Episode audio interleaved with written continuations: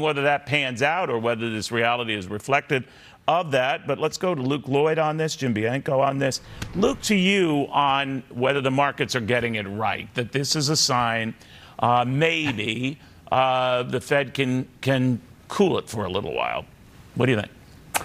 Well, technically, Neil, the markets can never be wrong, right? But the market can be very irrational. So I think today's move is very irrational. What investors need to understand is that until we get a deflation read month over month, inflation isn't slowing down. So there's not much to actually cheer about. I mean, it, it, while the markets are focusing on the 7.7% uh, year over year headline number, no one's talking about the 0.4% month over month number. And when you dig even deeper, you start to realize that the numbers beat estimates only because of high ticket items being impacted by a slowing housing market. What isn't slowing down are grocery costs and energy costs, which is what the majority of Americans spend their money on, right? So when you look at the Fed funds futures only taking out a 25 basis point, um, you know, out of the Fed funds uh, terminal rate going forward, I don't think that justifies today's move in the, in the equity markets. Combine that with actually low volume on the S&P 500 and low volume on the Goliaths of the investment world, like the FANG stocks. I think many people would agree and aren't buying this news. All right, well, you already just depressed me. But the fact of the matter is, and, and, and Jim, uh, maybe I get your thoughts on this, the core rate, uh, which takes out that volatile food and energy component that Luke was alluding to, was up three tenths of percent in the latest month, a lot less than thought. On an annualized basis, about uh, you know 6.7 percent. Again, lot, a lot less than 6.3 percent. I apologize. Uh, again, less than thought. Now, still high and still going and, and, and getting to be more of a problem, not less of a problem, but not as much as it had in prior months. That, I think, is what a lot of folks, again, might be jumping the gun on and, and, and celebrating. Are you? Yeah, no, a lot of people are jumping on that, and you're right. It's six six point six percent was last month's core. That was the highest of the cycle. You got to go back 40 years to find another one that was higher.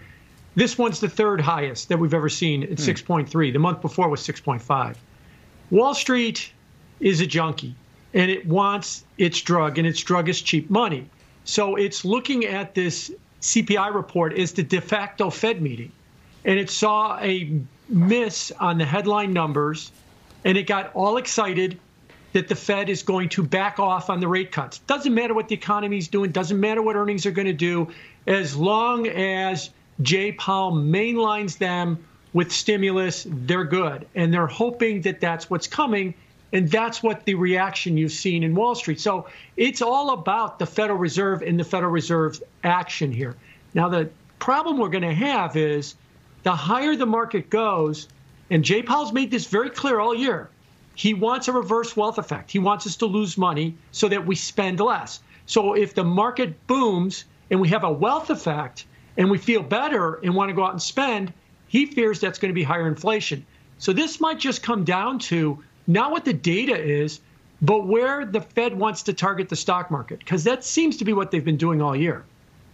So let me ask you, Luke, about um, the midterms and whether they had any impact here. Of course, it looks like Republicans will, will still take the House, albeit not as much as we thought they would take it by before. Uh, they still have a good shot at the Senate, but it, it, it, could be a battle. They need to get two of the three seats that are still up for grabs Arizona, Nevada, or Georgia. Um, is there any reflection of what's happening in trading and what's happening with these, you know, slow go results? I think, I think the reaction was yes. Luke first, and I will get your thoughts, Jim. I apologize, Luke. Okay. Historically, if you look to midterms and, and, having a split Congress and gridlock, it's actually good for the markets, right? So I think right. there is initially some good reaction to that. But long term, I don't think it's going to have much impact because there's so many more macro things that we have to worry about. And again, Neil, I've said it to you before that this economy is in a recession right now that's being held up by credit card debt, right? So as we head to the middle of next year, I think it's going to get worse and worse and worse as consumers are forced to cut back their spending. You need to remember right now, a lot of the data points we're getting um, right now in, economic news that's impacting the markets are being held up by the holiday season. A lot of companies rely on Q4 to drive their business because of the holidays, especially retail businesses, right? That could be one of the main drivers of the employment data um, right now with, uh, you know, while the tech sector lays off um, thousands of workers. But the major question you need to ask yourself is whether or not this jobs data and growth and these economic data points are actually going to be able to hold themselves um, as we enter, into Q1 and Q2 of next year. That's what I'm concerned about. I think that's what the market's concerned about as. So, Jim, if it, it turns out that Republicans do take the House, but they fail at taking the Senate, it's still divided government, isn't it? It's barely divided government. Wall Street was hoping for something a little bit more than just, you know, inching into divided government by a couple of seats.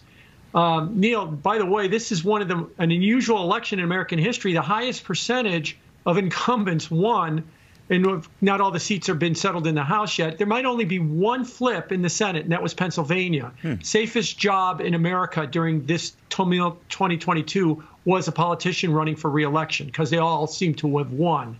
Uh, and so Wall Street was hoping for something more so that the Republicans would have more of a mandate to push back to get that true gridlock. It was worried that it wasn't going to get that true gridlock, and I think the reaction was yesterday. Why the stock market was down over 2% yesterday. It was hoping for more gridlock. It got less. Interesting. Jim, Lou, thank you both.